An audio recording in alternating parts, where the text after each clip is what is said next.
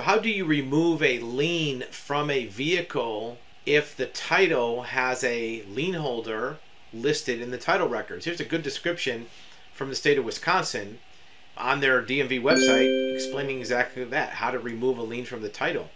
And state law requires that the DMV sends titles to the lien holder. So if you purchase a vehicle and had a loan on it from the dealership or from a finance company, that title, once it's transferred to your name, is required to be sent to the lien holders. When you pay off that loan, when all lien holders release their liens, you will receive the title, but not until then. What happens is when you finish paying your loan, normally the lender will send you a confirmation of lien perfection, meaning that the lien is paid.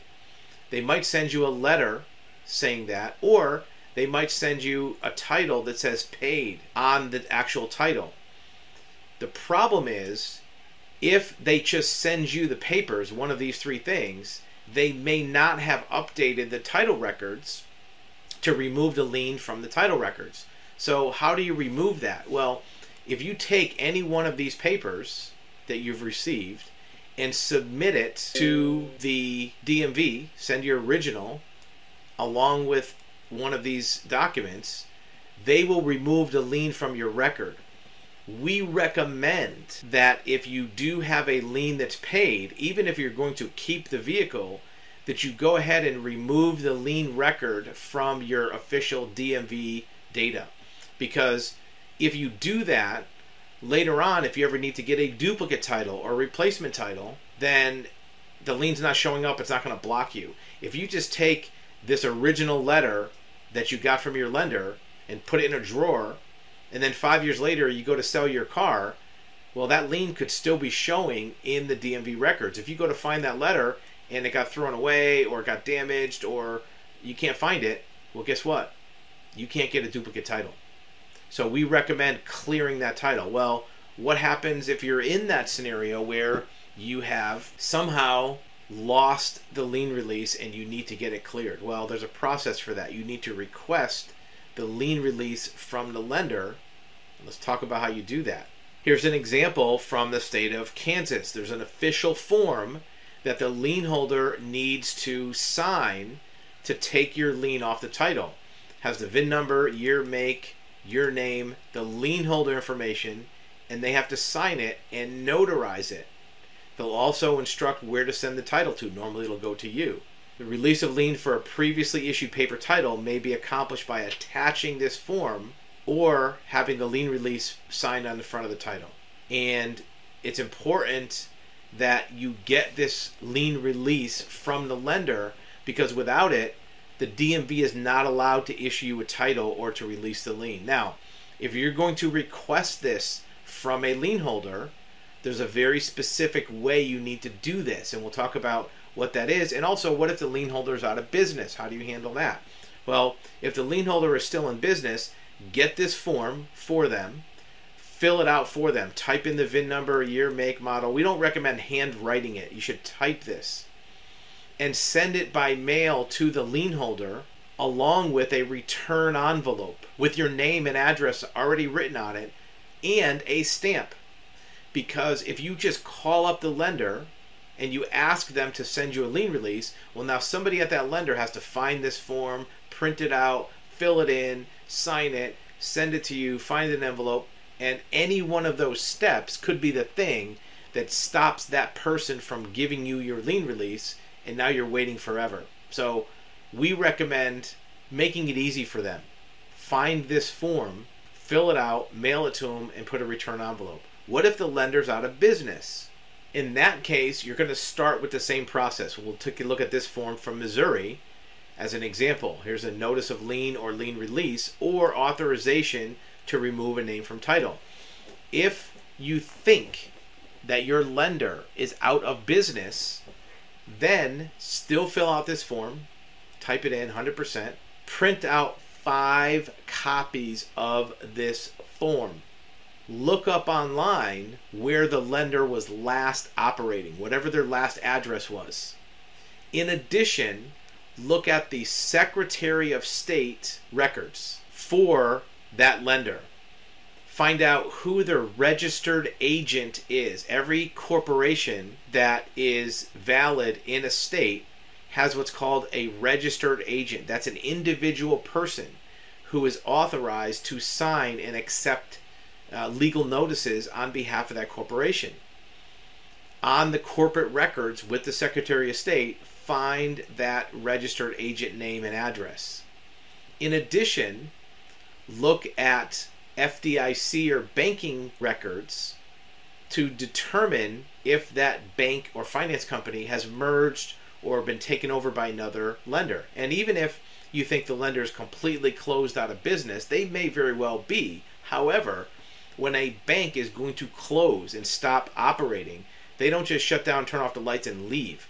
They have some valuable assets. They have loans still being paid. They may have some customer lists. They may have contracts. They may have databases. All of those things are valuable. And they don't just walk out the door and leave everything there or just burn it to the ground. They will find another financial institution that's willing to take that over for a fee because they can always get some money for their remaining loans or their uh, customer lists or even intellectual property. So, banks or lenders or even small buy here, pay here dealerships typically don't just close up shop and slither away. They actually transfer assets to another party. So find out from banking records, FDIC records, mergers and acquisitions, sometimes UCC filings, which company or institution took over for that lender. There's number three. Number four, look at who is the current occupant of the address. If that bank closed or that dealership closed, who's there now? Take four of those copies and send them to each one of those four locations with a letter requesting them to sign a lien release for the vehicle. In addition to this lien release document, you also want to send what's called a letter of non interest, and you'll see a copy of that on our website at cartitles.com. A letter of non interest is an alternate form that a lien holder can sign that will waive their claim against your vehicle. It's equivalent to a lien release for the DMV. So, for some reason, the person at that location or the lender or the bank says, No, we don't want to sign a lien release because we can't see this lien anymore in our system. It's a charge off, it's been written off, it's too old to be discovered in our database. So we can't sign a lien release, but we can say we don't have any interest in the vehicle. So a letter of non interest is something that they could sign. So give them that option. Don't make them just throw the thing away. Give an option of something else. Put a return envelope, like we talked about, in each one of those mailings and send it to all four places. Your fifth copy, what you want to do is send it to the Department of Banking that had jurisdiction over that lien holder. In some cases, where a lien holder or lender has been dissolved by the Department of Banking, the Department of Banking has authority to sign on their behalf. Again, put a return envelope and a stamp and then cross your fingers. Because if you don't get back one of those signed lien release documents, then you have to go to court to do a court ordered title to have a judge declare you to be the owner of the vehicle. The problem with that is it can take seven or eight months and you have to go to court three or four times. However, sending these letters out first is imperative because if you do pursue a court order title, the first thing they're going to ask you in court is Did you try to contact a lien holder? Did you try to get a lien release from the lien holder? You're going to have to have proof you did it. So when you send these letters out, send it by priority mail or something with tracking or certified mail just to show you have a receipt that you sent out these forms to the lien holder. The court will give you the the court ordered title at that point almost all the time unless they find out it's stolen or there's some claim against it. But it's going to be a long process. You're going to have to go to court a few times wait six or eight or ten months for that process to go through the system but at least it'll get done. However sending out these lien release requests to the lien holders is required anyway and it gives you a chance of having the document you need sent back to you in a few weeks rather than in a few months. If you want more information about how to do this, you can check out our website, cartitles.com, explains it in detail, and also gives you the option if you'd like to have us assist you with it, you can have us create the documents and send them to the lien holders on your behalf.